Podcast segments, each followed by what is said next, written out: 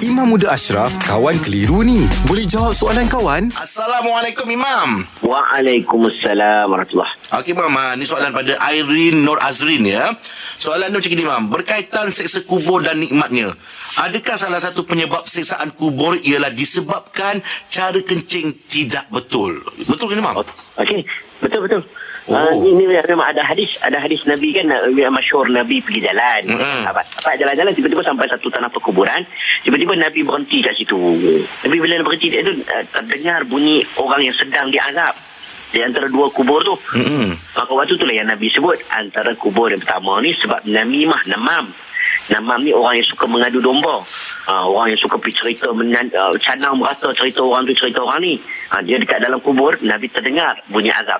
Nombor dua, ulama kata orang tak jangka benda ini boleh menyebabkan kita diseksa dalam kubur, nampak macam kecil tetapi azab dia besar sampai dengar dalam dekat luar kubur pun boleh dengar. Apa dia antaranya dikata dalam hadis la yastatiru min baulihi, dia orang yang tidak menjaga persoalan kencingnya.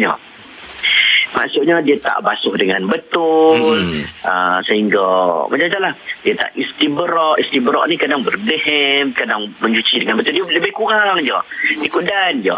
Dia jumpa je pokok pisang, dia tibai. Dia jumpa je apa semua tepi-tepi jalan, dia ikut dan. Ikut dan. Maksud tandas pun bersih pun lebih kurang.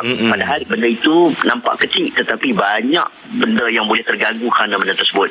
Sudut badan kita seperti itu. Jadi memang ada hadis yang soalan ni, orang yang mana tak jaga kencingnya dengan betul, maka dia didengari azabnya didengari di dalam kubur, bermaksud dia diazab dalam kubur. Jadi kena jagalah.